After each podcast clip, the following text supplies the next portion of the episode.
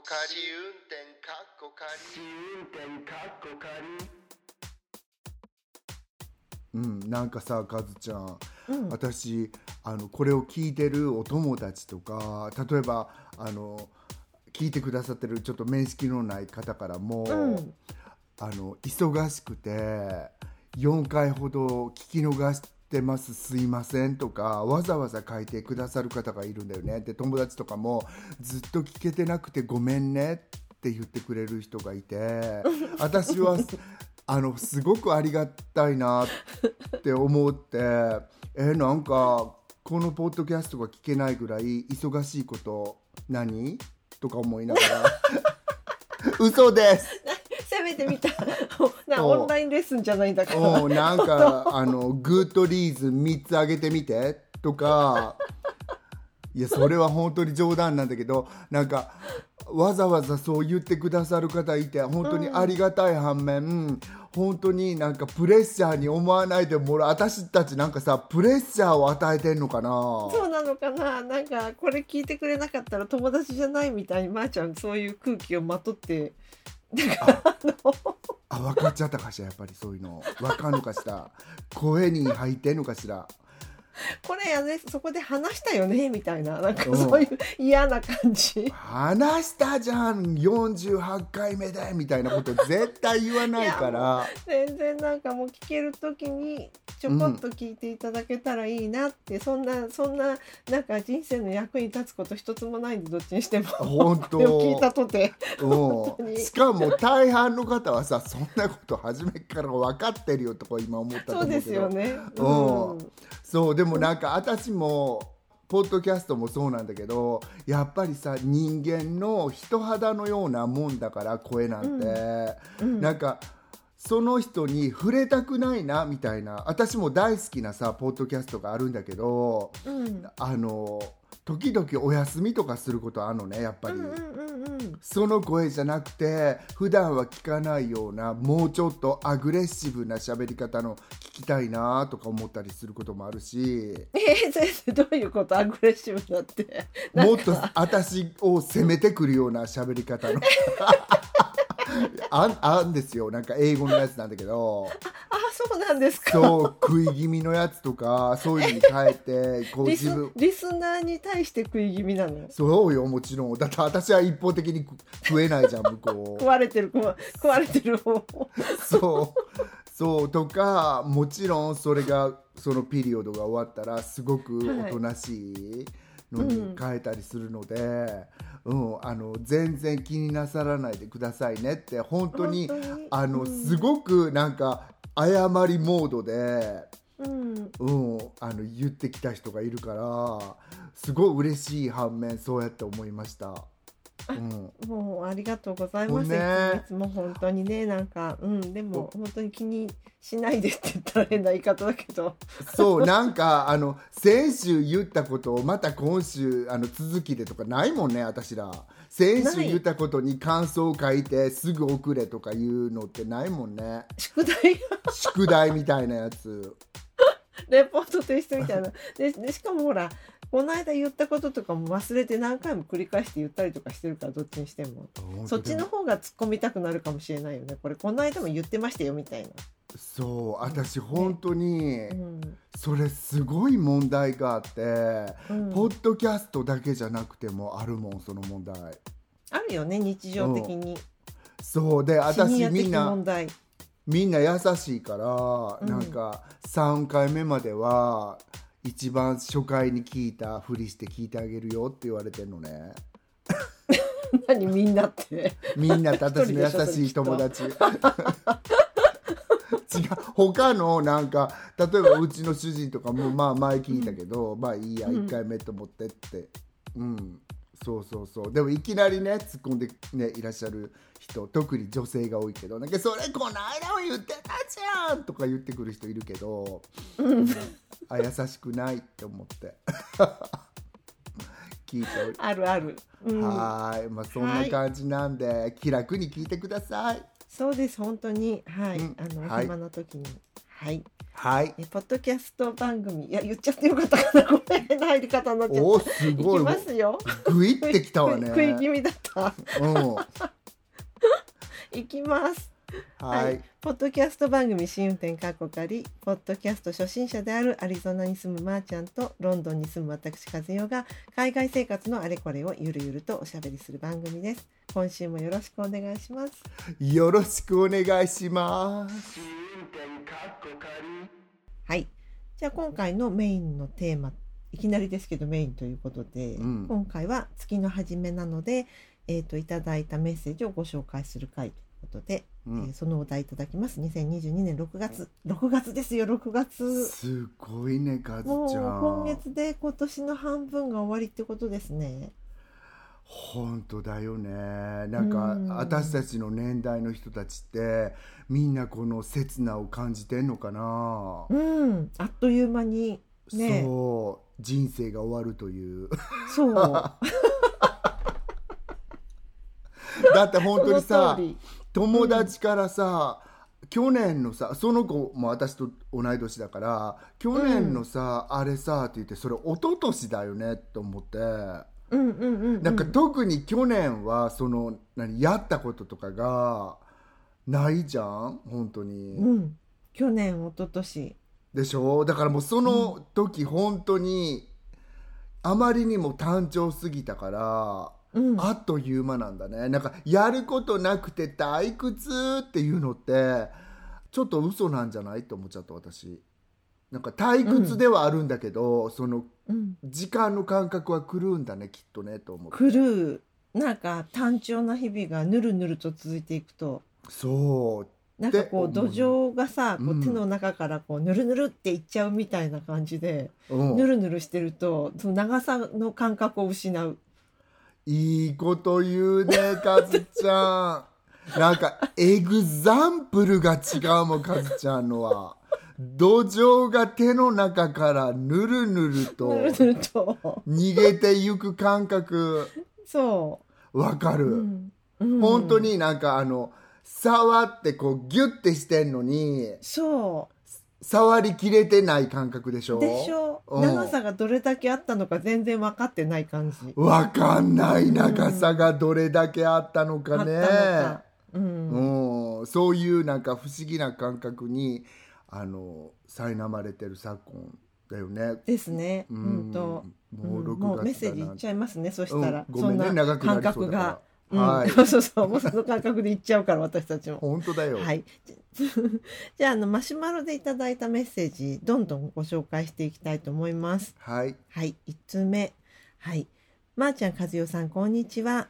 まー、ちゃんがマッサージチェアを捨てた話を聞いて、私も遠隔介護、あ、遠距離介護か。遠距離介護をやっていた時、親のマッサージチェアを捨てようとしたことを思い出しました。粗大ごみの予約をして、玄関の門の脇に私がマッサージチェアを置いておいたのに、いつの間にか80歳の母がそれを家の中に戻したのです。せっかくの粗大ごみの処分がダメになってがっかりした反面、普段は弱々しそうな母のバカ力に感心しました。お二人ともアメリカとイギリスに戻られてなんだか寂しいですが、またそれぞれの国からのお話を楽しみにしています。ということでいただきました。ありがとうございます。ありがとうございます。これマッサージチェア何キロって言ったっけ、まー、ちゃん。私のはまーちゃんと30、40キロ前後だったと思う。30な。ね。うん。まあね、子供ね、ぐらいじゃん。子供を、うん。うん、だからあの滑車もついてたからなんだけどそのさ持ちにくさといい、うん。その滑車がへ後ろの足のとこにしかついてないから、うん。しかもそれが片側半持ち上げてでしょ、うん。そう。それがちょっと辛くてでもそれお母様された80歳の、そう。う、ん。すごい。本当火事場のバカ力っていう感じだったのかもね。そう。でもねも私その火事場のバカ力の話したいんだけど、うん。あのお80歳のおばあお母様でしうょ、ん。うん。80歳だったらうん。なんかまだ火事場のバカ力が出る。そうだよね多分。ううん。あとなんか80歳だからこそ火事場のバカ力を発揮する時が多いと思なんあかそう。だっていうのは私の母も90超えてるから火事場のバカ力ももう言うてもないわけ、ううんうん。うん、その目の前にある翼木の箱ぐらいしか持てないからその 逃げる場合は、うん、でもなんか80ぐらいの人ってさまた多分そういうのがあの全然何力強いと思うんだよね。うん。でだって私若い時って火事場のバカ力さ発揮する場面ある？うーんこれってフィジカルなバカ力のこと言ってんだよね。何？精神的なバカ力ってあんの？え火事場のバカ力って言った時にうん。うん。なんか本当に本当に力だけ使わなきゃいけないオケージョンって人生の中でそこまでないよねなんか。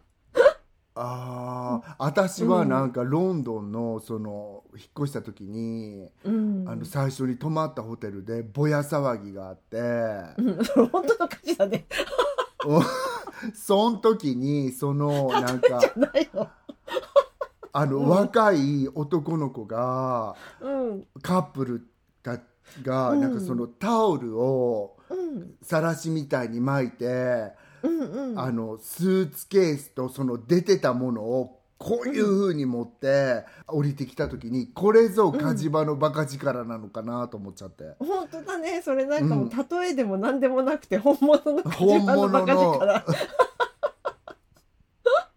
すごい量のなんかものを持ってて。そうそう。もうまとめる時間がないからうわーとかまとめてうわーとか降りてきたんだろうな。そうだろうね。もう選んだりとかそんなこと言ってられないからとにかくもう目につくものを全部全部とにかくとにかくみたいな感じだったんだろうね。そう。う、ーん。でも他のなんかこれもある意味バカ力なんかなと思ったのは、うん。他の方たちであの自分の一人自分の身だけで降りてきた人もいるからそのうんうんうん。何、チョイスみたいなもんも、まあ、いわゆる精神的バカ力だよね。うん。そうそうそう。そうよね本当うん。追い詰められた時にもうなんていうの？あの思いがけない力が出るっていうか。うん。そう。あ私がどうしてこのお母様がそのバカ力が出たっていうと、その何？あのうちの母とかがその私の手を持った時に何の時やったっけな、嫌やった時やったかな？ギュッて握った時のその握力がすごく強かったの。だから普あ通ーそうんだ。うんうんうん。普通のわあのあ握力握ってって言ったんやったっけな？その時に、若い人みたいな握力で握ったのね、うんうん。そうほったらなんかその介護してるような人たちってご存知だと思うけどあの、うん。握る力すごいんだって。本当に握られて投げ飛ばされそうな雰囲気になるぐらいの力で握ってくる人もいるんだって、きゅへえ90超えてても。うんうん。そうだからその80ぐらいだったらそれを握ってお元気でらっしゃったらこのチェアもう一回座ってやるっていうその欲望でわって持ってこれるのかなって、ちょっと絶対捨ててほしくなかったんだろうね。うん、うん。でなんかやっぱりすごい力を込めて持って帰った後はそれで癒されてたのかもしれないしなんか ハートこいしょみたいな感じで。本当だよね。なんか私も。ほら役に立ったみたいな。そそうそう。無理やり座ってみますみたいな。うそうそうそう。いやでも私本当に最近さちょっと行けばさ安価でさ、その、うん。マッサージしてくださるとかあるじゃん？うんうんうん。いやそこに行けばいいとは言わないよ。ただ、うん。そのうちなんかはあんなもうマッサージチェアが鎮座してたわけ。うん。どこ行くのにもそれをこう避けてこう行かないかんわけ。うんうん。結構大きいもんね。そう、うん。そのやっぱりその大きいもの特に大きいものは最後どうやって処分するか考えつつ買わないとっていうのはなんか思うよね。そういうことがあると。特にカズちゃんはちょっと今回すごくね処理処分してきたから、そう結構そういう意識はあの買う時にやっぱり安易には買えないなっていうのは本当思ったかも。ね私も本当にそうだもん、ね。ね。皆さんも、はい。あのサステナブルあこれサステナブルとは関係ないのかな？そうだよね。関係あるよね。も全く関係なくはなく、ないよね。うん、そうかもしれないよね。なんか、うん、どこにどういうふうに着地させるのかみたいなのね、考えて、あの、買わなきゃいかんっていうことですよね。本当だよね、うん。はーい本当。はい。じゃあ次行っちゃいますよ。うんはい。えー、まー、ちゃんさん、和代さん、こんにちは。エピソード61の無印店員さんだと間違えて声をかけてしまった話から、お二人のアジアジア人だからわかるだろうという理由で、アジア系のお店であるあると笑ってしまいました。あの、アジア系のお店で、あの、声かけられるってやつですよね。なんとかどこ、うんどこにあるのみたいな。うん。そうでかねうんでかくいう私も家具屋さんのニトリにカーテンを買いに行った際カーテンコーナーで青い動くとシャカシャカなるタイプの上着を着て真剣にメモを取っていたおばさまに「すみませんうちの窓なんとかかんとかセンチメートルなんですけどこれで大丈夫ですか?」と聞いたところ同じくお客さんだったことがあります。うん、いけるんじゃないかしら。こっちの長さの方がいいと思うけど、と店員さんにしては適当な回答だと思ったのですが、店員じゃないですというわけでもなく答えてくれたため、2、3回のラリーをしてからようやく気がつくという、かっこ笑い。実は違う場所でも2回ほど同じようなことがあったのですが、その方たちも普通に答えてくれたんです。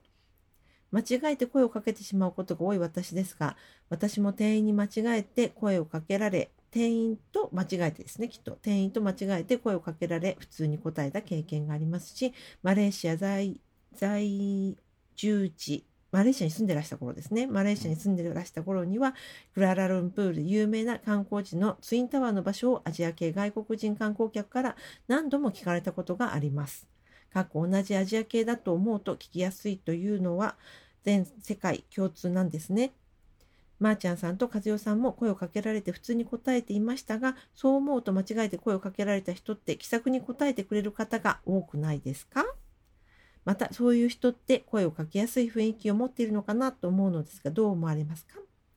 日本海外関係なく電車や道を聞かれたりすることが多くどういう基準で声をかけるのか気になっております。長くなってしまいすいません。配信楽しみにしております。ということでいただきましたありがとうござありいます。がとうございます。本当に。この方もこの方がいい方なんだなと思って。本当に。うん。わかる。もうにじみ出てるよね。本当に本当に。声かけられちゃう認定だよねすでに。そうなの。なんか あのなんで私に声かけてくるんですかっていうふうにちょっとね心地悪く思う人も多分多いと思うじゃん。特にこのごめんなんか深掘りしちゃうけどアジア系ってなった時に、アジア系なのになんか声かけられることに抵抗感がある人って結構さね、いる中で本当にそうなの、そういう時ってこの人に声かけていいんだろうなっていう英語で言うところのディミーナーっていうやつがその人、うん。ななんつうの態度っていうか、うん。ね、雰囲気がうんうん。あるからなんだよね、きっとって思うよね。うん。なんか声かけられる人は本当に何回も声かけられるしうん。声かけられない人は全く声かけられないっていう二極化ってあるもんね。二極化ある、うんうん。私は声かけられるのねどっちかといえうん。ば、そうだと思うよ。うん。ほんで私さここの周りでウォーキングしてるじゃん、うん、横道それて悪いけど、うんうんうん。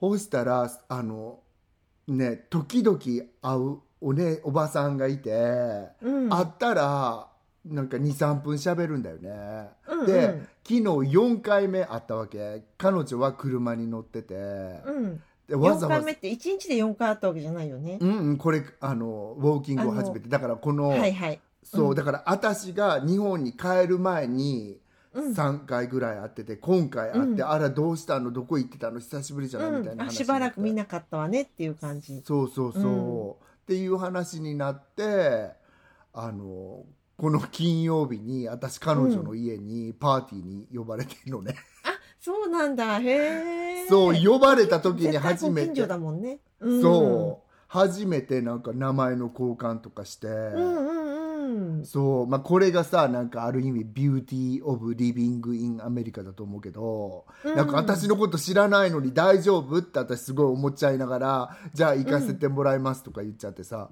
そうそうそう。あのごめん。自分のなんか話をしてしまいましたうが、んうん。全然全然。そっかそっか。そう、うん、えそして普段その立ち話とかでどういう話するんですか？例えばなんかうん。彼女が乗ってる車が私昔乗ってる車で、あらだいぶ古い車乗ってんのねっていう話で、そうなのでもこれが気に入ってんのよっていう話とか、うん。でなんかあのちょっとアクセントの感じで東海岸の人かなと思ったらやっぱり東海岸の人やったりとか、うんなんかあー私も東海岸住んでた東村山という人のやつ東海岸に それもまたしんなり。それもしんなりなんだけどそうそういうなんか本当にたわいもない話でなんかたわいもない話を膨らませんのうまいよなとか思いながら、うんうんうんうん。そうそうすごいいい感じのおおばさんだったから、うん。おばさんっつっても私よりさへ大して上じゃないと思うけど、ーうんうんそうそう。あじゃあその人がどういう他にどういう交友関係があるのかを垣間見ることができるわけね。そうなの。だからすごい、うん。ちょっとドキドキしちゃうわっていう感じで私楽しみだねそういうの。ほんとそうなんです。う。ん。いやでも本当にそうやってあのかけられる人はどこでもかけられるってカズちゃんもそうじゃない、うん。結構声かけられるでしょ、うん、結構そうだね。であとなんかあれあの話長い話をささせてしまいがち。あ のそれちょっと今めっちゃオブラートに来るんだやろなんか話をを長くしてきやがるんやろ長い話そうは言ってないけど、そうは言ってないけど、なんかちょっとあの、あの、うん、あの、こちらがもう、なんかそう、長い話をされがちです、結構。はい。うんでもさそういう時ってどうやって断るんだっけ、カズちゃんこの話したっけ？ほら あったじゃん私たちの間ではしてたよよね。私たちの間では。なんかほら、あの、世の中にはさ、ほとんどの人は、もう、あの、8、8割以上の人は、あ、じゃあ、あの、こういうことで分かりました。ありがとうございましたじゃないけど、あじゃあ、あの、もうそろそろとか、なんかそういうこのサインを出したところで、あ、この人は終わりたいんだなっていうことを、その8割、9割の人は察知して終わら終わらせると思うんだけど、そのサインをスルーする人が1割ぐらいいるじゃないですか、やっぱり。うんなんかそれはあのスルー人の中でもうん50%がそのサインを見逃す人で50%は恋に長引かせたい人だと思う、そうね、サインを無視する人で。そう そうかもしれない。だってさ私本当にさあうる友達と話題になるんだけど、うん。本当になんか「うんうんあそうやんなじゃあ来週うん来週ね」って言ったらもうそのサインじゃん？そう そっからそうそうなの。それを延々繰り返す人あの繰り返してる人見ることあるもんね。あるでしょ？なんかうんうん。巷でもあるし自分も経験あるし、ある。もううんでしかもさこれ聞いてる人でさいるって思う人いると思うけど、本当にそれからうん。でカズちゃんがねってまた新しいさ subject を持ち込んでくる人おるでしょ？ある。だってあ来週会うんでしょ？みたいなね。そ会った時に話せばいいじゃんみたいな。うでもでもなんか私本当に世の中の人に問いたいんだけど、うん。私その気があるってみんなに誤解されてないかな？あまー、ちゃんの方があうの、ん。あれ？あのうん。もうそろそろって言ってるのに、うん。でさみたいな風に言い言いがちって思われてるかんじゃないかってそうそうすごい深読みだねそれ。なんかやってしまったことないかなとか思いながら。うん。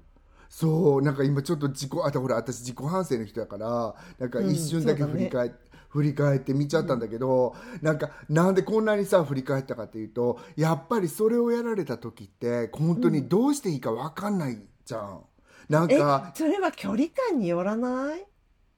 その人との。私もやったことありますよ自分で。あのかなりそれはなんていうの確信犯的に。えちょっとちょっとちょっと待って待って待ってこれだけ今言わせてみたいなのってない？いやじゃあカズちゃんのさあるよ、カズちゃんだってその、うん。私にやったことを。でも それってさいやでもそれってうんあのいやこれこれこれだけ決めちゃっていこうってそれとなんかちょっと暇そげに見える人がわかる？この暇そげに見える人が、すごいなんかそれもう新たな差別用語だよね。すでに。本当？暇そげダメ？大丈夫大丈夫ここでは。なんか暇そげに見える人が「うん、そうだね、そうだよね。だうんじゃあねまたね木曜日ねバイバイバイバイバイバイ」って言って「あそれでさ 和代ちゃんのことなんだけどね」って言ってくるのとは違うもん和ちゃんのそれって。あるあるあるよね絶対皆さんこの経験されてらっしゃると思います。うん、絶対、うん、してると思う。してる人が大半だと思うきっと。そう。あるあるあるって絶対思ってくれてると思そう。しかもやる人って自分はそうじゃないってね思ってるからね多分。うそうなのかな？多分そうだと思う。そういうことを意識してないと思う。あまたそのマインドセットが全く違うんだと思う。ああそれはあるよね。確かに。うん。うんうんうんそう。なのでまあ声をかけられがち。この方もそうなんだろうけど、うん。そういうなんかあのかけていいんだなとか喋ってもいいんだろうなっていう雰囲気をまとってるっていうことだよね。本当に。そうま まとってるってことだと思まいます。とってんの。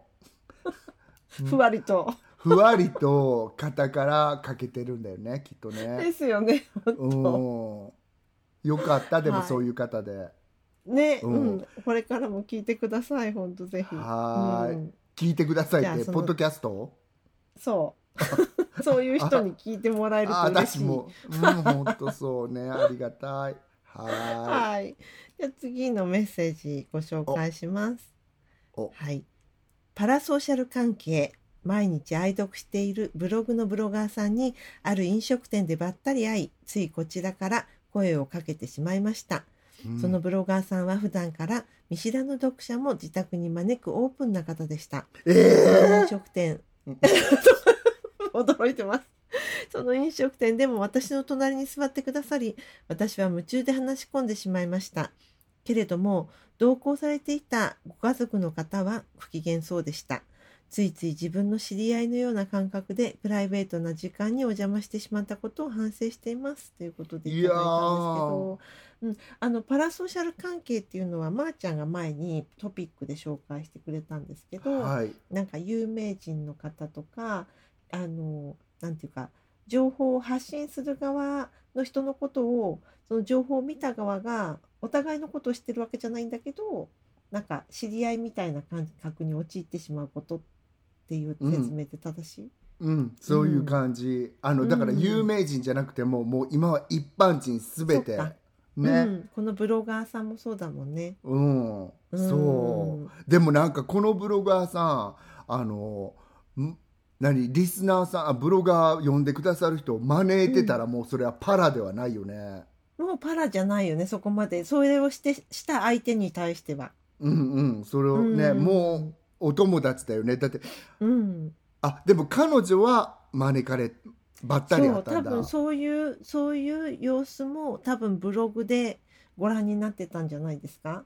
いやすごい、うん。そのご本人があの隣に座って話し込んでっていうことだったらそれはこの方の責任ではないと私は思うんですけどどうですか？もそれはちそのろん違うわよ。ねそのブロガーさんご自身がやっぱり一緒に来てる人をちょっと大事にしなかったっていうだけのこと？じゃない、うん、でも本当になんかその、うん。私はさ一般的にご同行されるご家族の方ってなんで不機嫌になっちゃう人多いんだろうって思いながら。いやうんうんうん。なんかこれ読んでたんだけどだってそうじゃない、大体なんかあの私もさうちのおっさんとかが不機嫌にはならへんけどあ退屈するだろうなって思う前に、うん。なんか切り上げたりする時あるわけ。わかる。そうだよね、そう。これ結構あのあれよね。あの国際結婚あるあるじゃないですか？言ってカズちゃん。どうした？だからた例えばだから日本人のお友達とばったり会って、わーって日本語でわーって話したりとかうん。してて、で嫌な顔は全然しないけどやっぱり退屈だろうなって思ったら適当なところで切り上げたりとかうん、なんかそれはしますよね。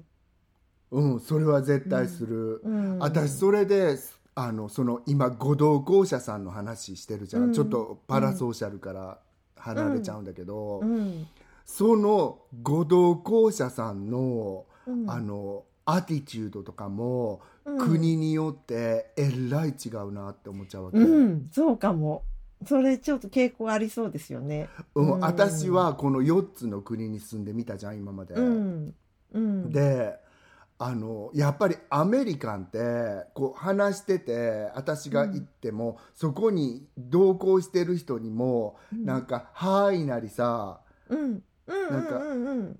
巻き込もうとするじゃんあわよくば、あわよくばっていうか、あの話題的にそうだったら「ぬんってなんだよね」とかそっちの人にも言ったりするじゃん。うん。で私日本におった時にあのそれが結構やっちゃいけないのかなって思わせる人もいたうん。入ってっちゃいけないのかなっていうことでしょ？そうでなんか、うん私が挨拶をしてるのにそのこのメールの方じゃないけどそその人はなんかちょっと軽い会釈をしただけで、うんうんうんうん2メートル後ろに下がってさなんかつまらなそうに待ってたりああ、うんうんうんうん。わかるこのピクチャー。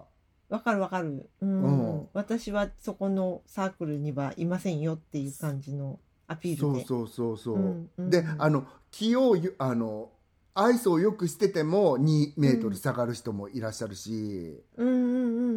そうそうそうなんかでもなんかそこにさいる人ももちろんいっぱいいるじゃんうんうん。そうでここでスウェーデン出ちゃうんだけどはい。絶対ほぼ90%入ってけへんのああ、黙って外にいらっしゃる。私が連れてるじゃん誰か友達を、うんうんうん。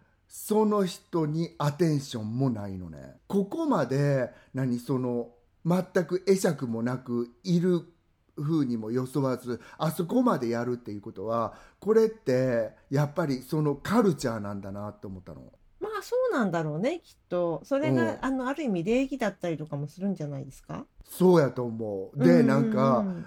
あのそしたら私それをマティあマティアスさんって言っちゃった「ノー」っていう方に。うん 聞いたらなんか、うん。うん、それはやらないやらない人が多いと思うとか言って。うん。うん、あアメリカみたいにやらない。でもそこで、なんか私その人と喋ってる間にその待ってる方って退屈になるじゃん。だから悪いと思っちゃうの、うん。私はって言って言ったら、うん、だからその話をさっさと切り上げればいいだけ、ああなるほどなるほど。うんうんうん、うん。それが、あまあマナーみたいな感じでそうあそれがマナーなんだなと思ったら、でもそこまで強く言われたらもうマナーだなと思っちゃったの。うんそうだよね。それがなんかやっぱり生活の中でのそうあの共通認識なんじゃない？うん。うん、なんかあひ本当に人と人のその関係性において私が学んできたマインドセットとはちょっと違ううん。その感じで回ってるんだなとは思った。なんかそれがねね。悪口って取らんといてもらいたいのね。私は本当うんうんになんかそうそうそうだよね。うん。そう。本当にそれがカルチャーでそういうカルチャーの中にいるっていうことって、うん。なかなか成人に、ね、なってから分からへんやん。なんかこれってルードなんじゃないのって本当に思いがちじゃない、うんうんうんん。そうでもそれうんなのであこれもカルチャーなんだなと思ったけど最初のうちはえー、とか思ってたよねやっぱり。やっぱりその郷にいらばじゃないけど本当その国によって違う文化で違うマナーがあるっていうのは小さいことから大きいことまであるよね。そう。なんかイギリスも結構いろいろだよね。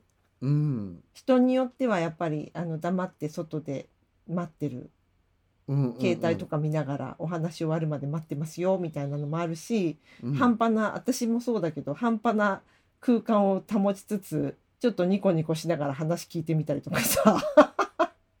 そうだからなんかそういうのって本当にあるよなと思った。なんかだからその、うんなるスウェーデンの美学って人のことを絶対邪魔しないっていうこれって絶対美学なんだよ、うん。その美学がなんかその私みたいなしね、外人から見てみたら外人っつっちゃったまた外国人から見てみたら その一瞬冷たく映っちゃうんだよね。なんか何にも言わずに向こうにシュッて下がったら無視されてんのかなって思うわけじゃんこっちは、うんうんうんうんうんうんそう。でもそうじゃないそう場合だよね。そも。のその感じその下がり方にもよるんだよね。すごい微妙な話だけどきっと。そうなの。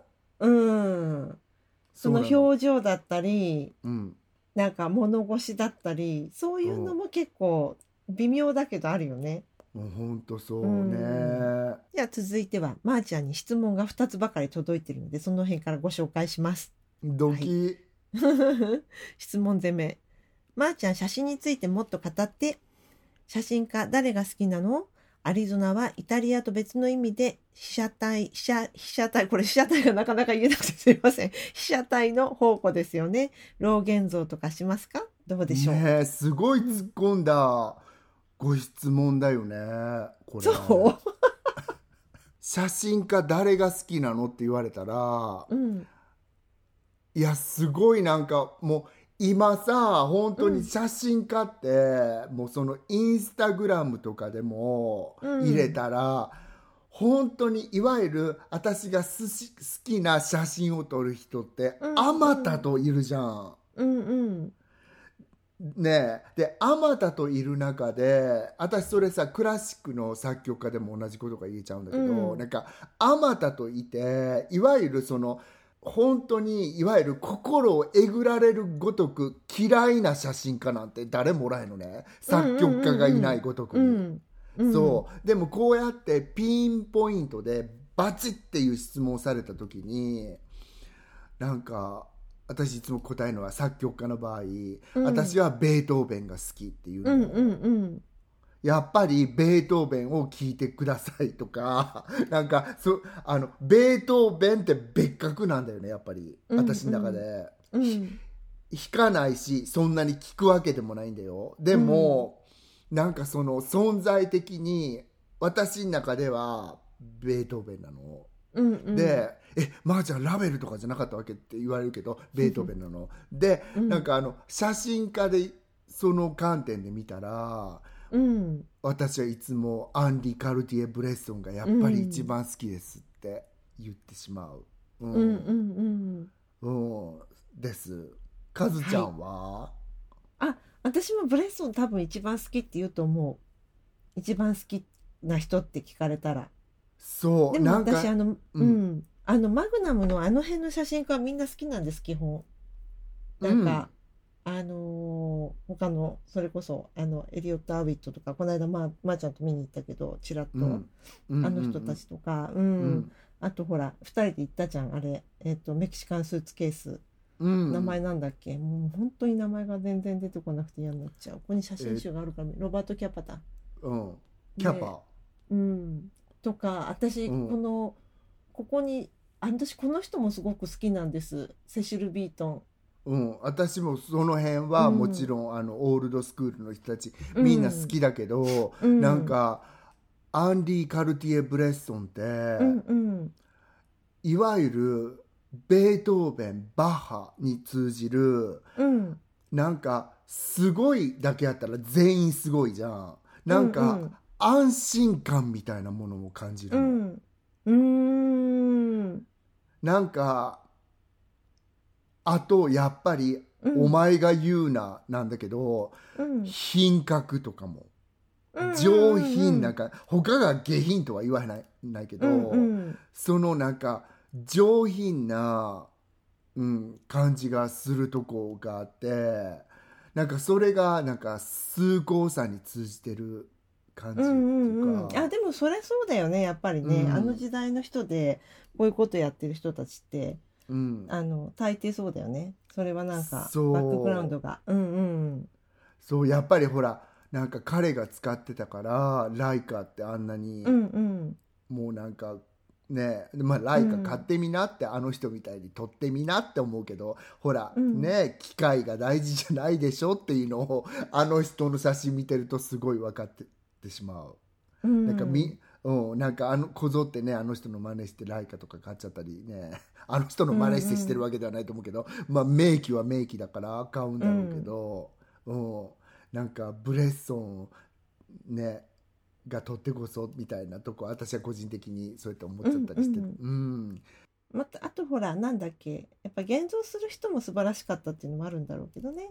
ねでもなんかそうやってなってみたら本当にさ人の手がかかってたもんね昔のその写真ってさ、そうそうそうそう。うん。ね、今はでも自分一人でできるじゃん全部。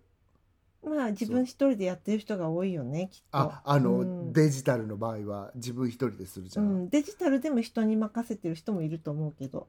あまあ、うん。そうだわ。うん、うんうんうん。ね。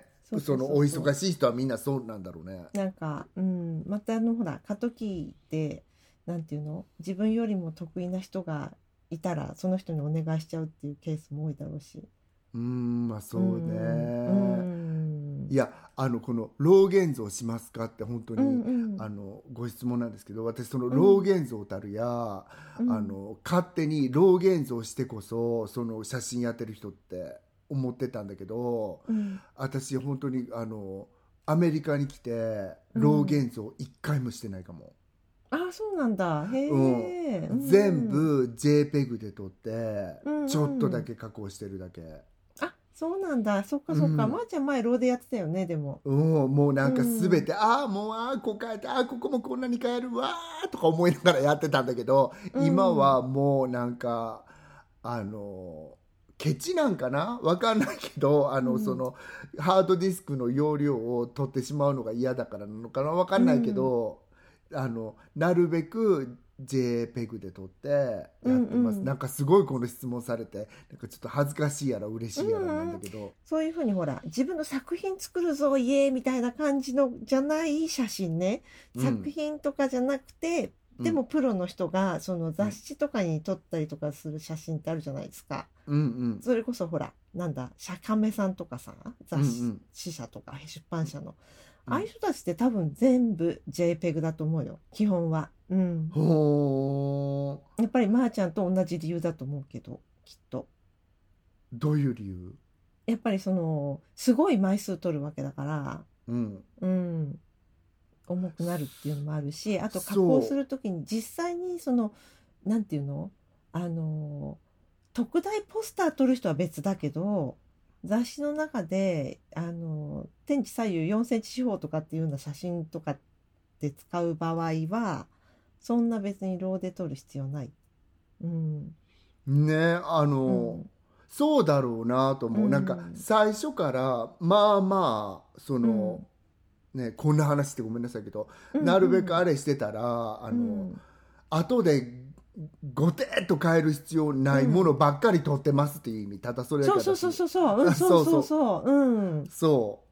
そう。なのでそうん。老現像は一切してません。アメリカに来てから、うん。なんかよっぽどすごいコンディションの悪いところで取らなきゃいけない時とかは話別だと思うんだけど。そう、うん。でも私なんかかずちゃん今おっしゃったけどさなんかそれもよっぽど悪いとこで取らなきゃいけないことなんて、私になんて皆無だから。うんうん。なんか本当にそれも断捨離っていうか私も本当にさカメラの技術が上がっていくのはそりゃ素晴らしいし、うんうん。なんかその技術が上がっていくことになんかあのその喜びを感じてるコンスーマーの方もいっぱいいらっしゃるからさ、うんなんかそこでの文句なんて全く出ないし素晴らしいなと思ってるんだけど、でもこと私はそのなんか本当になんか限られたうん。もう言うたらさロー現像よりも JPEG の方が限られてるじゃない？そのなんか限られてるとこでやるっつうのがなんかちょっと私好きなの。なんかうん。多分あわかりますわかります。うん。フィルムが好きな理由に近いよねそれはそうなんか別に1万何千とかさ愛想なくてもいいわけ私。うんうんうんうん。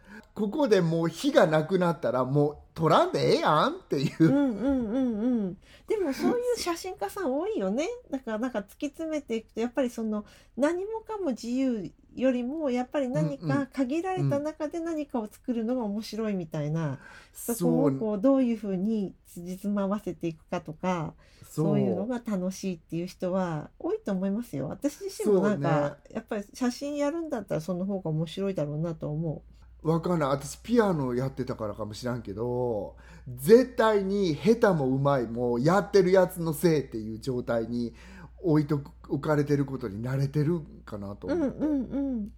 そう。なので写真は今でもすごい下手ですけど。いやそう。もうそんなそんなもうみんなが本当にすごい頑張張って。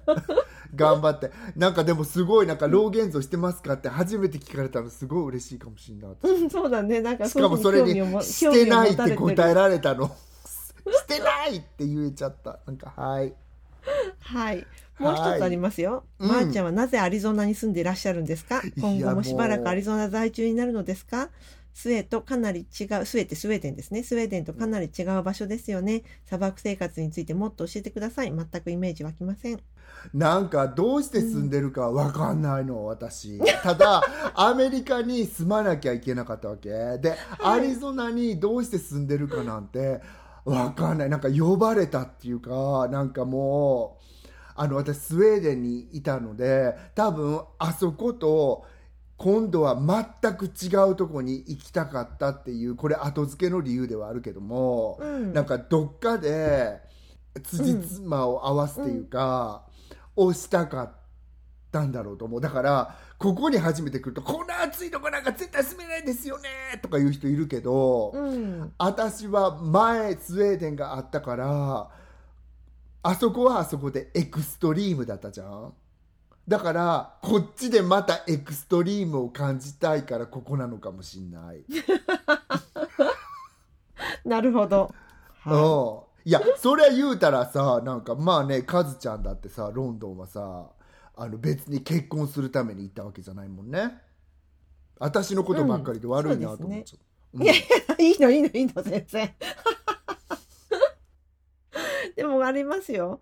砂漠生活についてもっと教えてくださいって言って。ああのですねみんな砂漠っていうとそのサハラ砂漠とかその砂がだけしかない砂漠。を思い浮かべてしまうんだけど、うちはそのいいわゆるあの降水量が蒸発するよりも降水量が少ないんだけどなんかさか砂漠のあ世界不思議発見で言ってたのうんうん。に忘れちゃったけど、うんなんかあのそうなんですすごくあるんだそう。定義づけが。なるほど。うん。でそれがそのあのアプライされる土地なんだけども、うんうんうんうん。あの雨もあるんですね、うん。雨季っていうのが短いけどあるからあのみんな私の写真見たらさ「あ木もあるんだね」とか思う人もいるんだけど、木もあるの。ただそういうなんか北方にあるような木はないのね。やっぱりこの辺に育つような木があって、うんうん、結構ちょっと肉厚系のねなんか葉っぱだもんね。うん、で、うん。それを除けばあの一応この辺りって100万人ぐらいのうん。この市内だけじゃなくてそのサバーブも100万人ぐらいいるから普通の街よ。あのそうだよね。うん。そうなんか私さ都会に住んでる人にこの街ってトレーダー・ジョーズが4つもあるんだよとか言ったらさ「えー!」みたいな「何やと思ってくれてたん?」みたいな。それはほらなんかちょっとこうバグダッドカフェ的なものを想像したじゃない？そうそれとかほらアルバカーキー的ななんかさあるじゃんあのブレイキングバットで必ず人が殺されちゃう場所とかさ。そうそうそうそうそう。今さちなみになんかあのアルバカーキーっておっしゃいましたけど、ううんちの町とアルバカーキーってよく比べられるの。それがそうなにの似てる。の。なんかそうアルバカーキーの方がちょっとちっちゃいのかな。そう。でもアルバカーキーはあのセレブなサンタフェっていうのが近くにあるからあのまたそれは違ったねえじゃあ何？あの所沢が近い東村山的な。そうなのかな？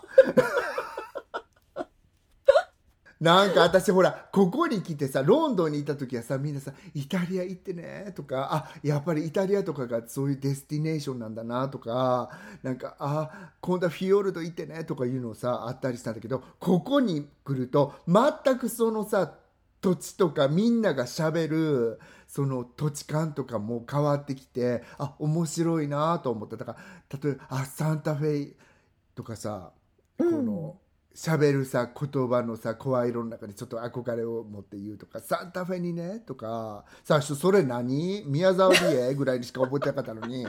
そう。あとほらあのパームスプリングスっていう街とかあってうんカリフォルニア。ちょっとおしゃれなの？そうだからそのハリウッドの往年の俳優とかがリタイアしてたような街なうん。そうばああもうなんかすごいヨーロッパ遠くなっちゃったなとか思ってまあそれはそれで面白いなと思いでそのました土地には土地のそれになんていうかあの変わるものがあるっていう感じですよね。そそうそうそわるものは必ず。うん、ういや、はいまー、ちゃんまー、ちゃんなんか砂漠生活って言われても私砂漠生活は分かんないとにかくコヨーテとガラガラヘビとサソリに気をつけてるっていうだけですわかりました。はいまた小出しに思い出したことはあのポッドキャストで話してください。はいじゃあそんな感じでいいですかね今回のおはい便り会。ありがとうはいございました、以上です。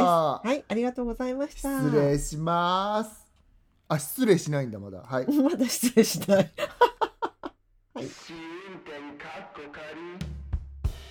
はい、ではここから恒例の天気予報ということで今回は2022年6月3日から2022年6月9日までのお天気です。はい、どうでしょう、まー、ちゃん、ツーソン砂漠地方、はい。先ほどまで話題に上がっていた。はい。砂漠地方6月なのに、うん。ちょっと温度だけ言わせてもらうと、はい。37353837373638ってなってるんだけど、6月頭で40が入ってないのって、ん。あらこりゃ 激寒激寒ダウン持ってこいっていう感じ。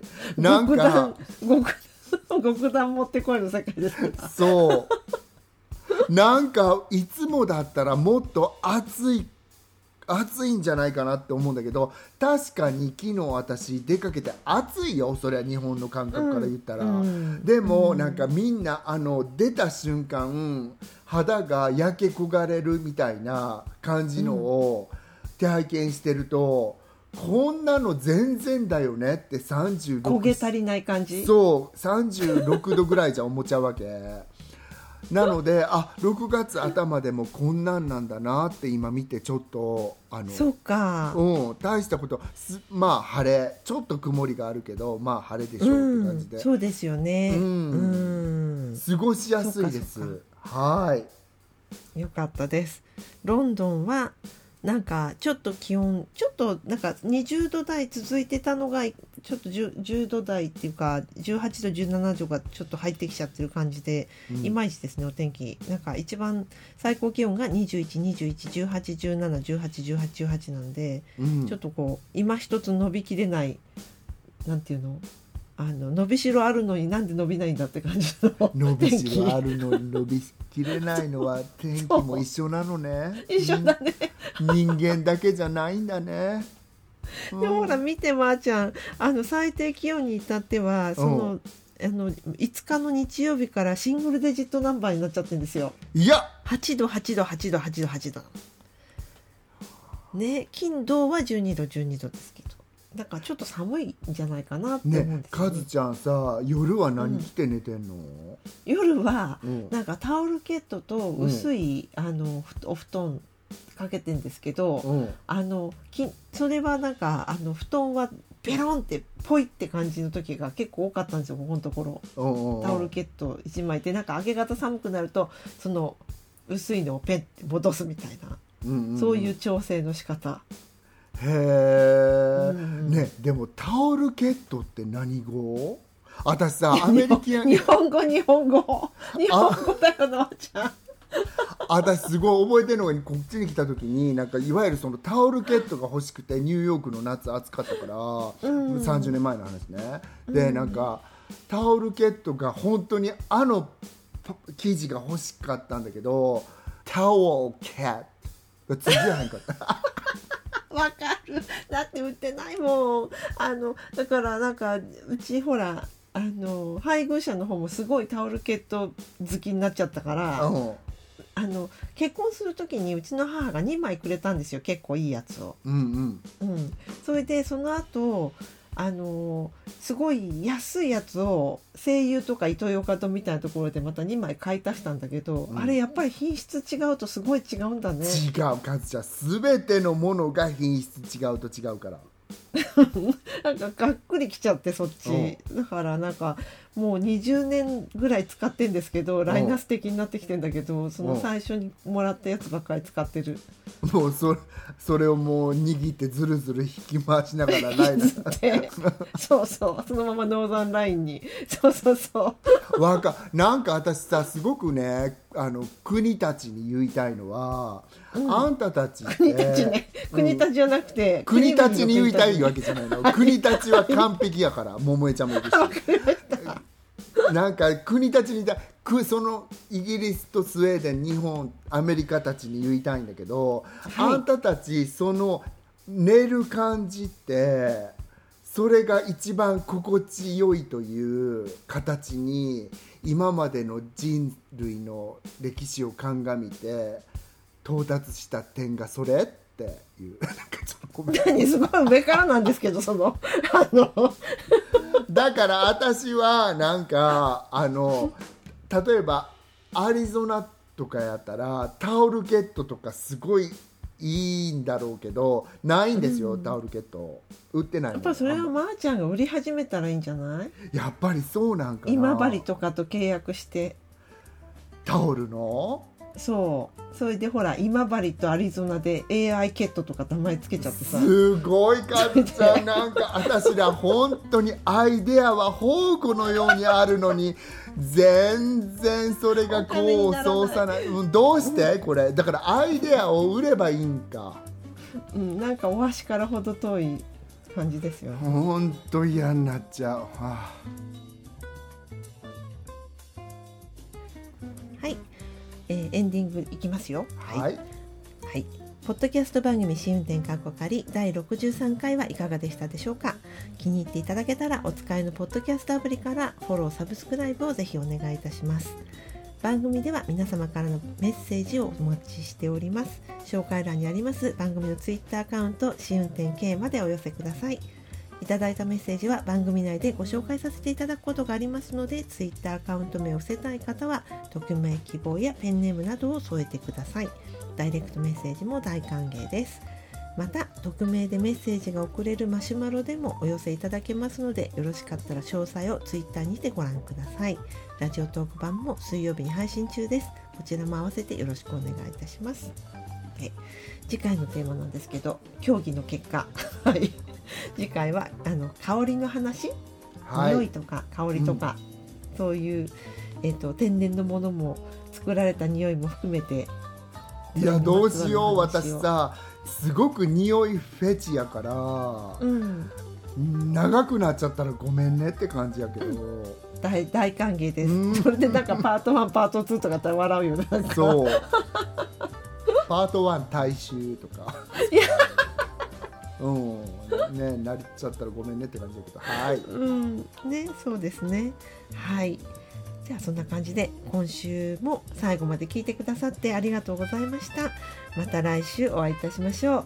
ごきげんよう。さようなら。あじゃあごめんあのさうん。ちょっと窓閉めるね。やっぱり鳥のさえずりが入りすぎてるから。うんいいよ。私も。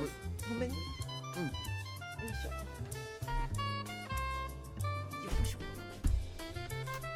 はい閉まりました。鳥のさえずりぐらい美しいね一回ねさっきオープニングのところでも一一瞬ねなんか電話のブーンっていうのが入っちゃったかもしれない。うん本当ご愛嬌ですいません。ご愛うん嬌よ。はい。えっと。じゃあ始めちゃって